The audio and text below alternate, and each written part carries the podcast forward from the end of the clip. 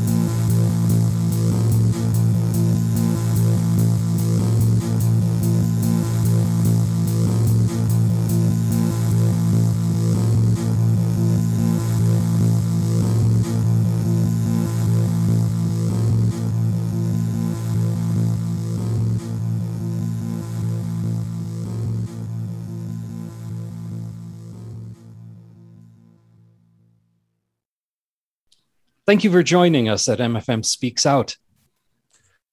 It's my pleasure to be here. Glad to have you. Okay, let's start at the beginning. What inspired you to start making music, and why the cello? Well, with the cello specifically, when I was in fourth grade and 10 years old, I decided I really wanted to get into some music. I always loved music as a child. And so we were given the option of three different instruments that we could try out. And if I remember correctly at the time, it was cello, trombone, and some other low frequency instrument. I can't even remember now at this point, but yeah, I was always attracted to for whatever reason, to kind of some of the lower range instruments and whatnot. So I decided to give the cello a shot. And even for a child, I had quite a record collection, a lot of 45s and whatnot. My parents always encouraged me on that. My mother's very musical. And, you know, she was a piano teacher for me. I actually took lessons from her as well, especially when I was in elementary and middle school. And so they always encourage that. And so I've come from somewhat of a musical background that way. You also have a background in synthesizers, obviously. How did you get interested in electronic music? Well, growing up as probably more or less a child of the 80s, you know, a lot of new wave type stuff coming on board. And I was always intrigued by some of the, you know, sounds that I heard on records, you know, back in the early 80s and whatnot. And yeah, when I probably in my later high school years and whatnot, I had a friend who had purchased a synthesizer. If I remember correctly, it was an old Roland Juno. And so we used to fiddle around with that in his bedroom occasionally. And I just was pretty enamored with a lot of what I heard that was coming out of that. I've always been somebody that's really into a lot of science fiction, you know, literature and movies and whatnot, and hearing things like Close Encounters of the Third Kind and Star Wars and all that stuff. You know, you know, it seemed very retro futuristic, or I guess at that time, just futuristic, with lots of zaps and lasers and whatnot. So that always intrigued me. When I got to college at Ball State, they had a pretty nice synthesizer collection there, and a whole wall taken up of old modular equipment and things of that nature. So I spent a lot of hours, a lot of late nights patching stuff together and making weird and crazy sounds, and it all kind of gelled together that way. How did you get into recording and audio? Yeah, actually the earliest experiments that I can remember are my father was in the Army and went to Vietnam, and actually came back with a reel-to-reel stereo system with a big tube amplifier. And so, you know, he started collecting a lot of music on reel-to-reel tape. And of course, I could also record to it. And so I figured out how to do that. And I plugged my guitar right into the stereo receiver and would record on the reel-to-reel that way, and bounce things around and reverse it, and, you know, do some basic stuff like that. Unfortunately for my dad's angst, I blew up the stereo receiver by plugging my guitar into it too many times and probably playing it too loud and all that good stuff. Then after that, I really I invested in a little Tascam 4-track, probably like so many of us have. And when I was in high school, and started doing some more machine or reel-to-reel? Exactly. Yeah. Oh, cassette machine. So yeah, used to do a lot of kind of basic multi-tracking with mostly my guitar and just banging around on stuff at home. I had a cheap little microphone that I can't remember where that came from, and so that was the start of it. Can you talk about some of your experience in live performance? So yeah, I played in a couple bands starting in high school, and, you know, super basic kind of punk rock sort of things, I guess you'd say. And yeah, the you know, playing at all ages clubs and that sort of thing was kind of the beginning of it. But I got pretty heavy into the whole kind of electronic music scene, and, you know, I was always more interested in doing more kind of like live PA style things where I'd bring out instruments and sequence them and play them, you know, as I started to acquire more gear. And so that's a lot of my performance has been along those lines. I'm kind of known as, you know, at least among some folks, as the guy who plays his cello along with kind of the electronic music and whatnot, and whether that's more of a ambient experimental setting or more of a, you know, straight ahead kind of groove techno type thing. Done a lot of that sort of thing and performed in Chicago and Detroit, Indianapolis, and that sort of thing. Bands never really went anywhere. Did you know, basic local type of gigs that way, but that's most of my experience there.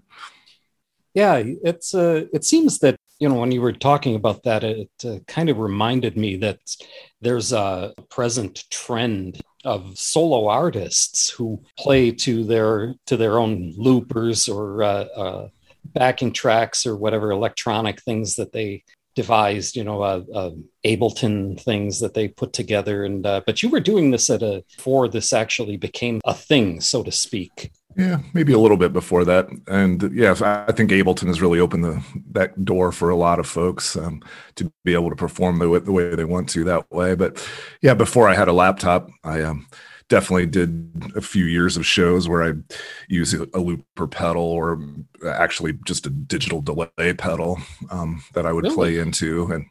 And trying to get all that stuff back then synced up together, and, you know, could be quite a challenge sometimes. So there was more than a few train wrecks that happened.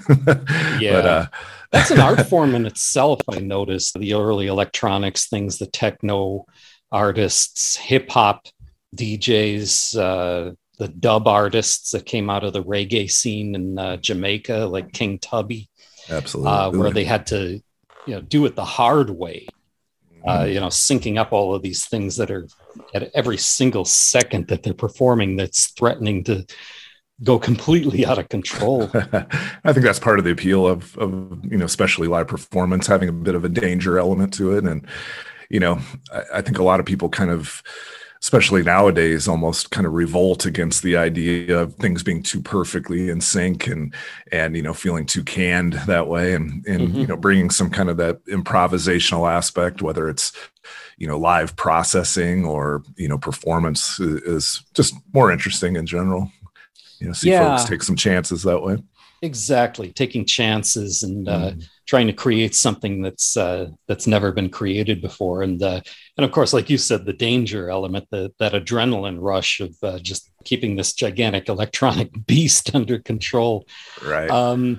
Do you still perform live, and are recordings of any of your music available? I've not played live for a while now, and that's something I'd still like to get back into. Of course, the last couple of years have obviously been a challenge for everybody in that regard.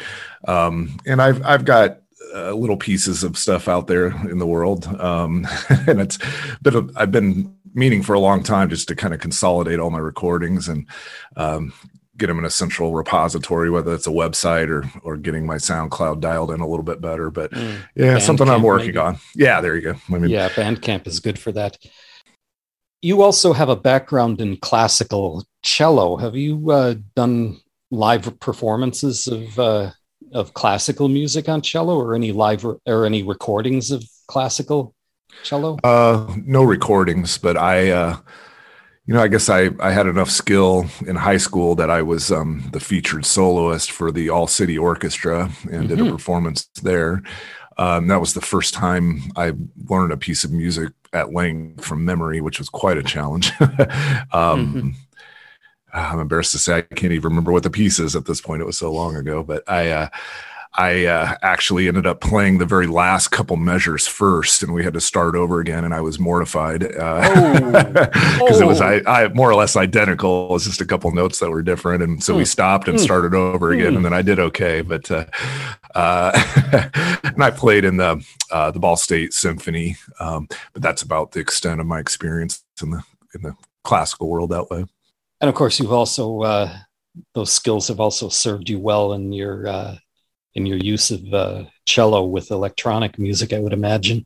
Yeah, I've always been into the idea of kind of pushing the envelope. You know, I'm attracted to a lot of kind of traditional instruments, but, you know, going beyond, whether that's extended technique or using a lot of processing interests me.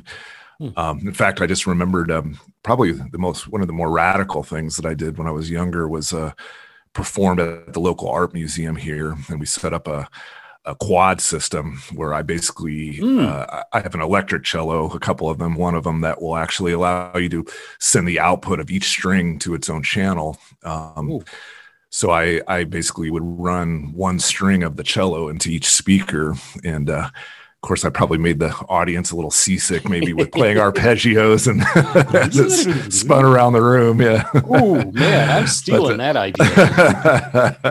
But yeah, that was a lot of fun.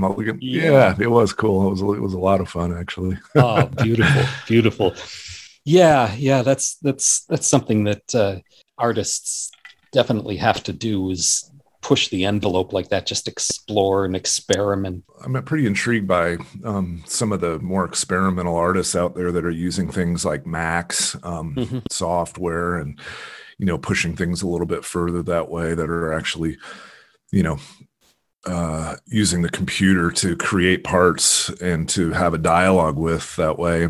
Some of the more experimental things that I've heard of have been really intriguing that way. So I could see myself maybe moving more in that direction. Doing some more kind of algorithmic stuff with computers and whatnot.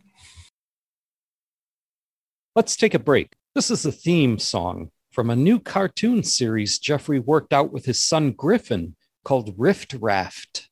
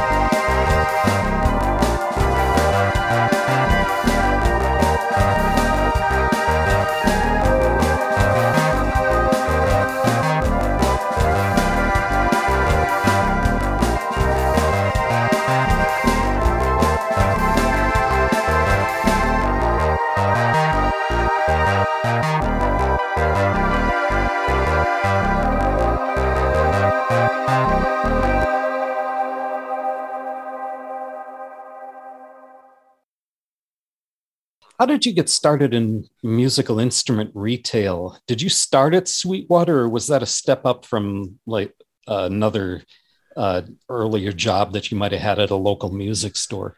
Nope, I started at Sweetwater. Really? So it's a pretty unique story there. So when I graduated from Ball State back in 1992, of course, my father was pushing me to get a job immediately as soon as I graduated.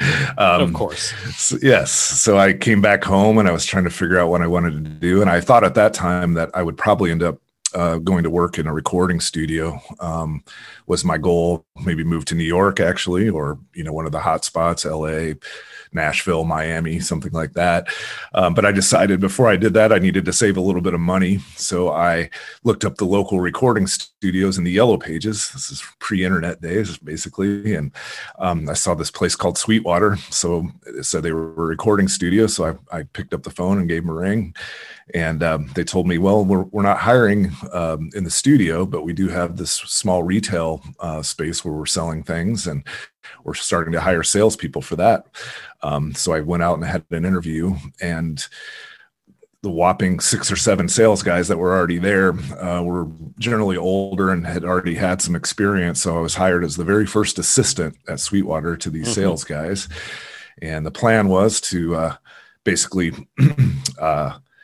work for a year as an assistant. And then hopefully I gleaned enough knowledge that could move up into the sales, what's called a sales engineer position at Sweetwater. And we were already at that point starting to grow like gangbusters. And so after about 7 or 8 months, they said, you know, you're going to go fully into sales now because we need you there. And we've got customers calling in. And so I thought to myself, well, I'm going to do this for a year, maybe 2 years, and to use this as a springboard, you know, to do something else. And be more directly involved with music on that level. But I found that I really enjoyed the job. I really enjoyed the company.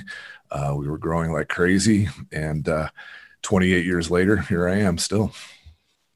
I understand that Sweetwater's founder, Chuck Surack, founded Sweetwater as originally as a remote recording studio out of his Volkswagen microbus. and also had a recording studio based out of his home, and then expanded this into being an instrument retailer with an emphasis on pre and post sales customer services. That's right. Yeah, he started the company back in 1979, and primarily out of his little VW microbus. He had a 4-track reel-to-reel recorder in there, and he would go around and record bands, record schools, churches, you know, you name it.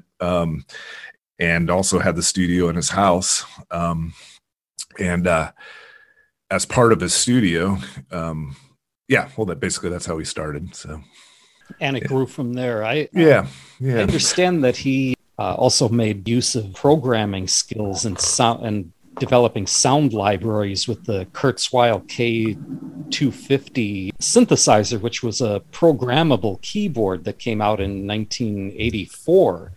And at the time, this was very new technology, and anybody that had had some kind of mastery over that had very marketable skill. Yeah, that's right. That was really the turning point for all of it. So the Kurzweil, the K250, was actually the very first sampling keyboard that came out back then.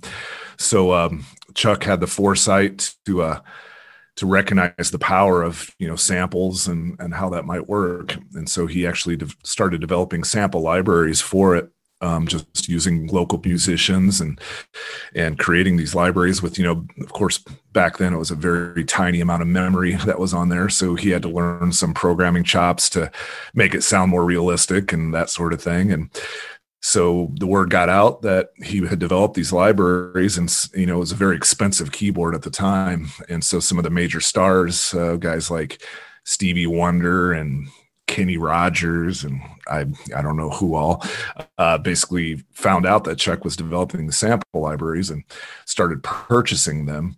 And of course, being a very big kind of unwieldy keyboard with a lot of mechanical aspects to it, they eventually would break down. And you know, Chuck's he's a sharp guy, and it was a case where he basically learned how to repair the instrument when things would go bad.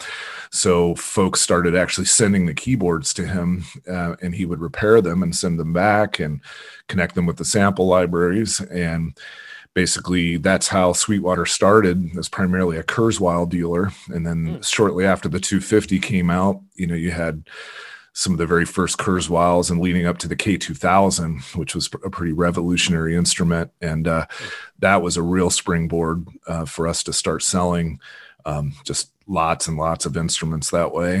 And yep, that's how it all got started.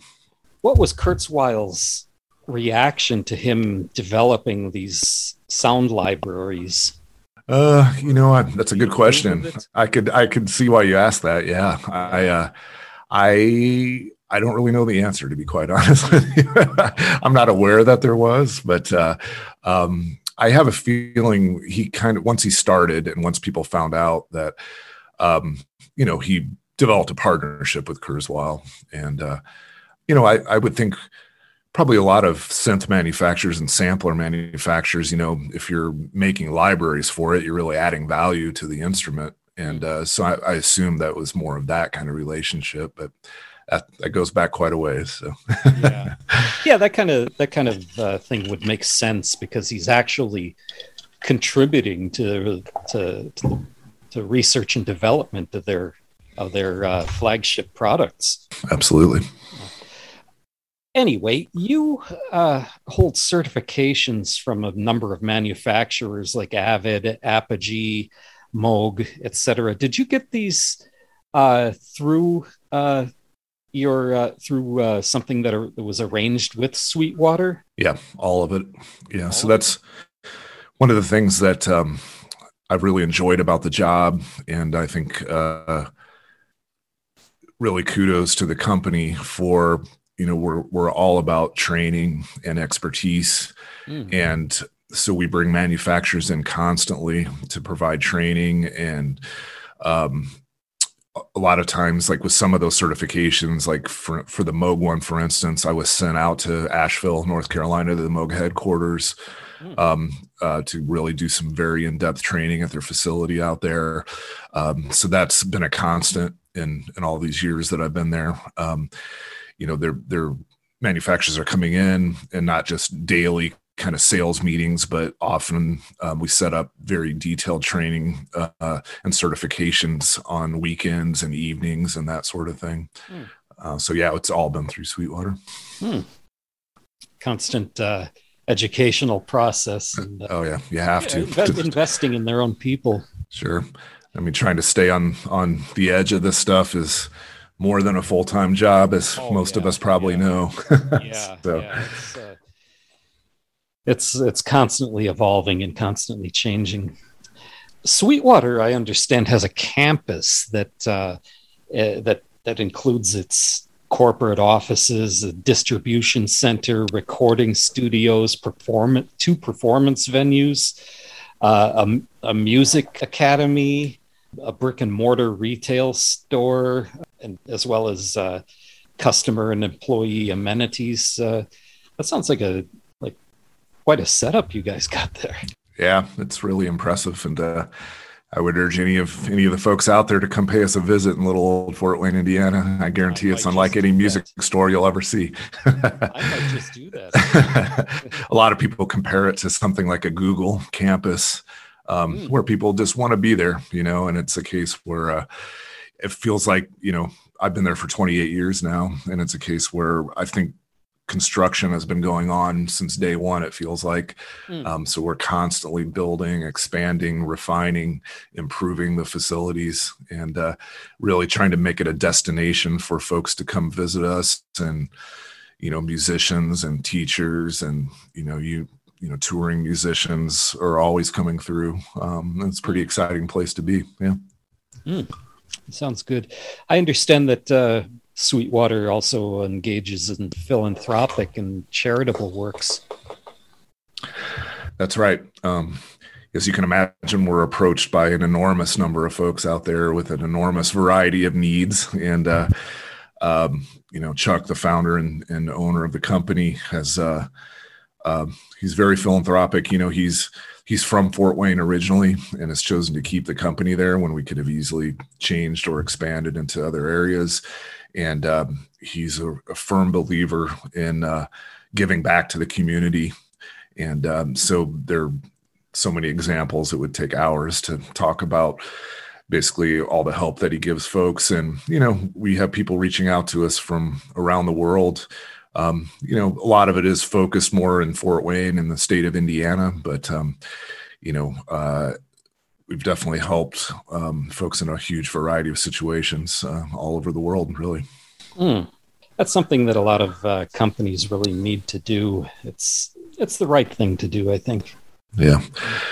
I can think of a couple times where I've spoken to Chuck where he's gone and give talks to universities and other organizations, religious organizations, you know, you name it, where he's done a lot of research about the benefits of music and audio. And, you know, he's somebody that really, you can tell he's very passionate and firmly believes in the power of music and the healing capabilities of it. And, you know, that's a bit of the driving principle, I think, behind the company and his focus that way. And that obviously contributed to their success. From your perspective, how has musical instrument retail changed since you began at Sweetwater? What kind of processes did you and the company have to go through in order to adapt to those changes? That's a great question. Well, when I started, all that we sold were Kurzweils, basic recording equipment, basically pro audio equipment at the time, and that was it.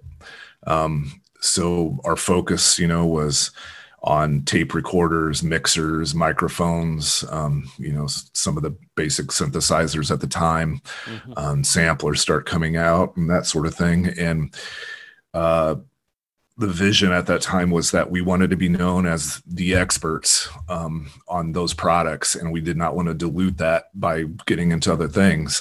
But over the years that we found that, you know, partially just to keep the company growing, but also we felt like we could move these areas of expertise into other kinds of products and whatnot that way. So, you know, we started going into guitars and basses and amplifiers and live sound and lighting and computers and, you know, that sort of thing that, you know, it all ties together that way. Boy, it's, you know, I think back in the early days, like if somebody wanted to start a recording studio, you know, the basic package was you bought an ADAT, a Mackie mixer, a couple microphones, and, you know, there you go. Obviously, that's changed radically over the years. Yeah. You know, we moved through all the different kinds of little multi-track recorders, you know, mini discs, DAT machines, you know, all that's obsolete now at this point. As we move more and more into, of course, then it became ADATs. And if you remember the Tascam, like DA88s, basically 8-track recorders that were built around videotapes of all things. And that really revolutionized, I think, the home recording studio industry. And so, you know, basically, you know, just on the recording side of things, obviously things have changed dramatically where almost everybody's using computers now and that sort of thing. But, you know, I think we're in a really interesting time right now where there's an interesting hybrid of kind of analog and digital technologies and, you know, a lot of digitally controlled analog equipment. I think is something that a lot of folks are interested in and getting kind of the sound quality and the vibe and the randomness and all that analog can provide, but the control and, you know, consistency in the digital world. So, you know, talk about a lot of different products that applies to, you know, and we look at things like, guitars as an example. You look at all the technology changes there, you know, it's moved on a lot from a guy plugging a Les Paul into a Marshall stack. Now you've got all these modeling pieces of equipment and, you know, there's so many different ways to go with all that kind of stuff. And, you know, so it's, I don't know how that answers your question, but no, it actually answers it sure. Beautifully. And I also imagine that one of the factors is whether or not certain things are cost effective. Analog recording is, as marvelous as it sounds, it's something that let's be kind and say that it eats money by the ton, and it's becoming more and more difficult to keep those older machines maintained. Yeah, but anyway, it seems like the factor of cost is something that dictates not only the development but what products are successful with consumers. Like back in the old days, you had the Synclavier. When that came out, it was marvelous technology that was able to do these wonderful sequencing and composing. Cost something like $20,000, and the average guy who's, you know, flipping burgers at McDonald's and dreaming about being the next Vangelis can't afford that. And right. Now, you know, we've got anybody with a laptop and Ableton or something similar to that can get those same features. Oh yeah, even in your phone now. On the phone, on our we're carrying these things around in our pockets. How has the COVID pandemic affected musical instrument retail? And now that things are opening up, what changes have you seen as a result of this? Well, when it first started, I maybe I wasn't thinking correctly, but I assumed our business might take a nosedive in that regard. And frankly, it's been more or less the opposite. So what I found was, you know, everybody and their mother who's ever wanted to learn how to play a guitar or a keyboard, you know, of course, was stuck at home, and that was a perfect time for them to start learning, and because they had lots of spare time and lots of time to surf the internet and explore instruments and whatnot that way. Of course, the whole explosion in podcasting and live streaming. So everybody needed that kind of equipment, and that stuff has just flown off the shelves to ridiculous levels.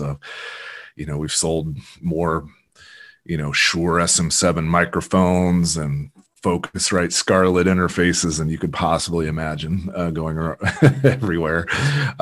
So, you know, on that level. Plus, I'm somebody who works with a lot of institutions, whether that's religious institutions or educational institutions. And I found as an example, a lot of the churches that I work with, you know, were choosing this time, you know, kind of this downtime when they didn't have folks in the congregation there physically to update and upgrade their sound systems, you know, that sort of thing. So all of that's actually contributed to a lot of growth on our part.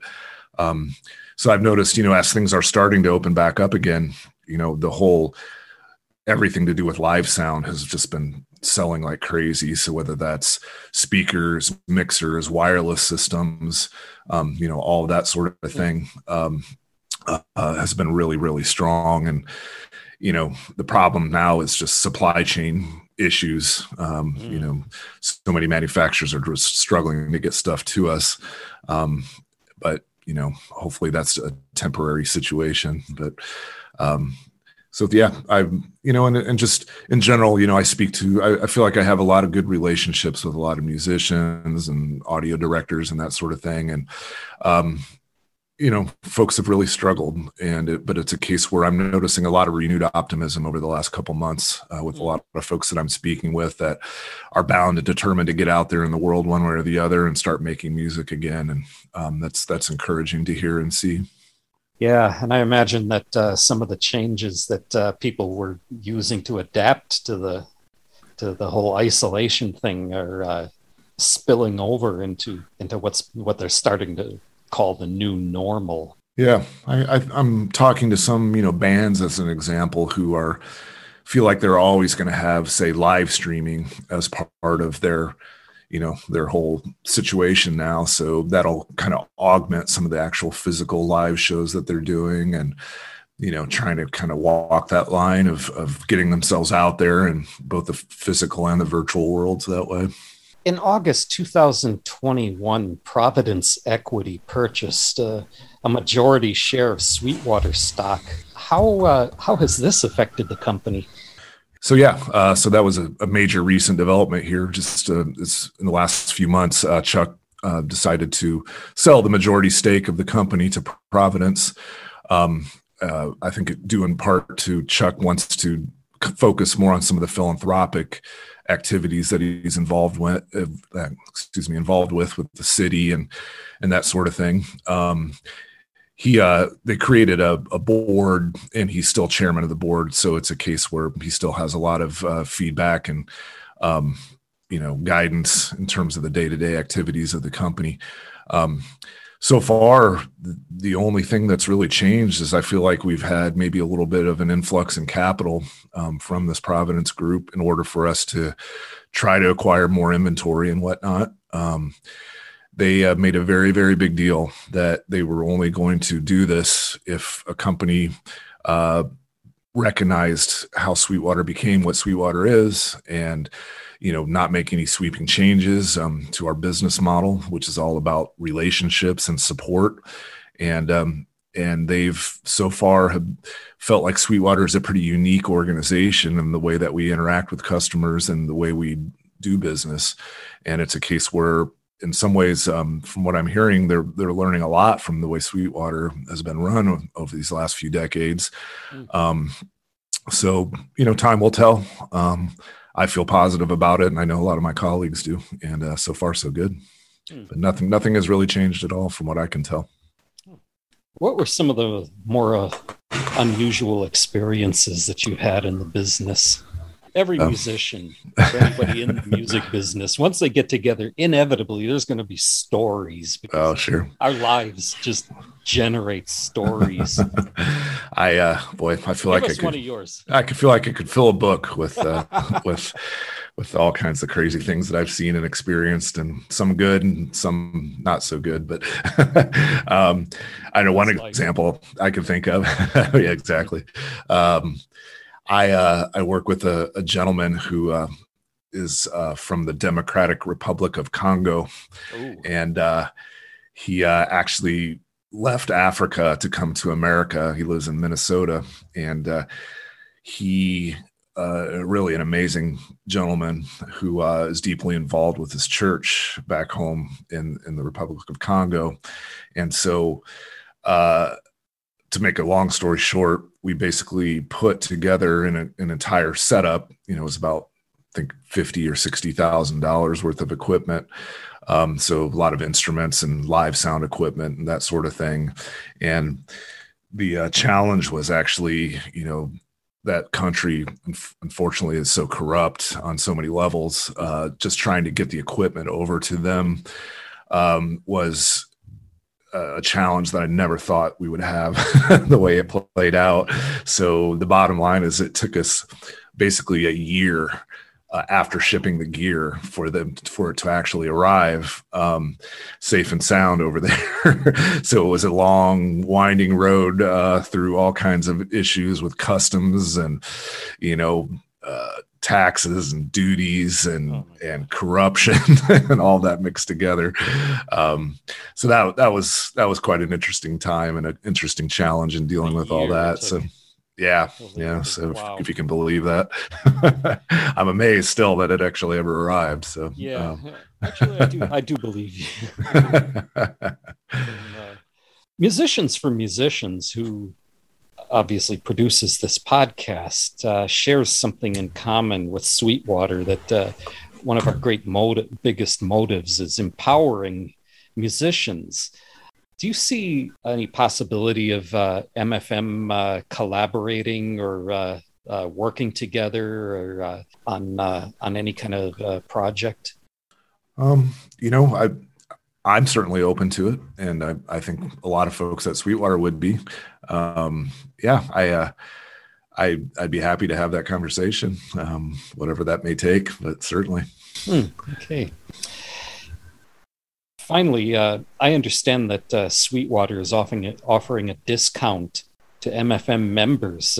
What are some of the details of this, and how can MFM members get in on this? Sure. Yeah, that's something we'd be happy to offer. It's difficult to put something official in place just because, especially nowadays, you know, things are changing so rapidly in terms of some of the pricing situations, and more manufacturers are actually not allowing us to discount the products as far as our dealer agreements. But I would urge anybody in the organization to either reach out to me directly, and I'm happy to offer whatever kind of discount I can. And, you know, it's hard to put an exact number on that depending on the products, but or if they're already working with a sales engineer at Sweetwater, to have that sales engineer talk to me to make sure that we're all on the same page. And more than happy to offer something like that. Well, we appreciate that. Yeah. Thank you. I think that just about covers everything. Is there anything you'd like to say in conclusion? You know, through meeting you and Sourabh and some of the folks. Sourabh Sadat Lajavardi is the president of MFM. Yeah, sure. So some wonderful folks that I've met already, and I look forward to working with anybody and everybody in the organization and getting to meet them and know them a little bit better. And I'd be more than happy to offer, you know, whatever discounts that we can put together that way. And yeah, for the folks that have not worked with Sweetwater before, it's definitely not a typical experience where you're, you know, calling a place that's going to ship a box and, you know, you're talking to somebody who's leafing through a catalog. So we're all about relationships. So when you connect with somebody at Sweetwater, that's who you work with for the future, you know, and the whole idea there is for, you know, the client and the salesperson to get to know each other and to get to know your needs and be able to have a dialogue and conversation that way, and, you know, be your point man there and be able to help on all those levels. So that's what we really strive for. We all appreciate the work that you do. And, yeah, that's fantastic. We appreciate your support. Our guest was Jeffrey Green. The topics we discussed included Jeffrey's beginnings and interest in the cello, his backgrounds in electronic music and recording, his career in musical instrument retail with Sweetwater, Sweetwater's founder, Chuck Surack, his certifications from manufacturers such as Avid, Apogee, Moog, etc., the unique idea behind Sweetwater's campus and their philanthropic efforts, Providence Equity's purchase of a majority share of Sweetwater stock, the historical changes and predictions for the future of musical instrument retail, Jeffrey's most unusual experiences in this business, and the relationship between MFM and Sweetwater, and a possible collaboration to empower musicians. Finally, Jeffrey and Sweetwater have generously offered MFM members a deeper than normal discount. MFM members can contact Jeff at jeff_green@sweetwater.com or at 1-800-222-4700 extension 1272. If MFM members interested in this have an existing relationship with a Sweetwater sales engineer, they can have them reach out to Jeffrey and he will give them the details. If you'd like to hear more interviews like this one in 2012, hit the subscribe button. Our thanks for your support. We did very well last year. We found new audiences and brought incredible stories and content. We plan to do more of this in the years ahead, and we have always been consistent. An important step toward the success of the music community is in building a different media. If you want to help us on that journey, go to musiciansformusicians.org. You can become a supporter and help our work reach even more people. My name is Dawood Kringle, and you've been listening to MFM Speaks Out. Thanks for joining us. We're going to leave you with a little bit more music. This is a rare live recording that Jeffrey Green did in 2019.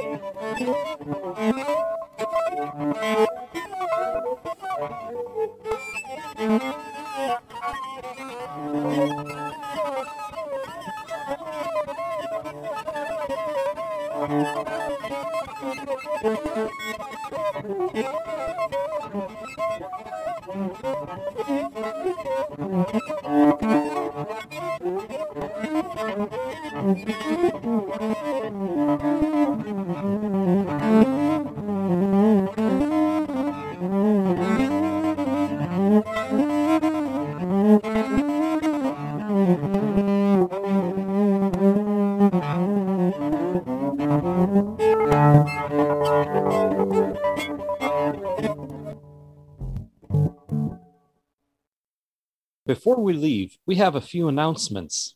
As we struggle to emerge from the pandemic, we must remember what's most important in our lives: music.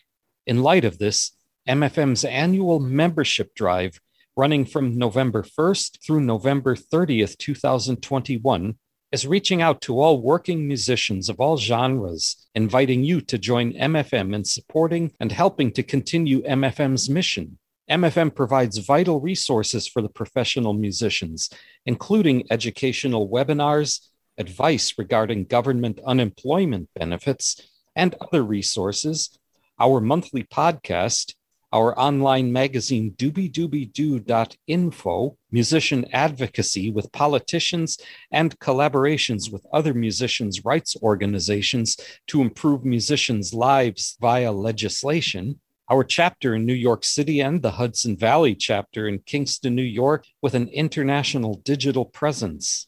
Some of our recent accomplishments include the United States Library of Congress selecting MFM's website for inclusion in the historic collection of internet materials related to the professional organizations for performing arts web archives, collective action by the MFM membership supporting the Partisan American Music Fairness Act, H.R. 4130, which was introduced by Representatives Ted Deutsch and Darrell Issa in Congress in June of 2021, and MFM's alliance with the German Freelance Musicians Association Pro Music. For more information, visit us at musiciansformusicians.org. Don't forget about our $12 service fee waiver. And finally, to reiterate, Jeffrey Green and Sweetwater have generously offered MFM members the opportunity for discounts. MFM members can contact Jeff at jeff_green@sweetwater.com or at 800-222-4700, extension 1272.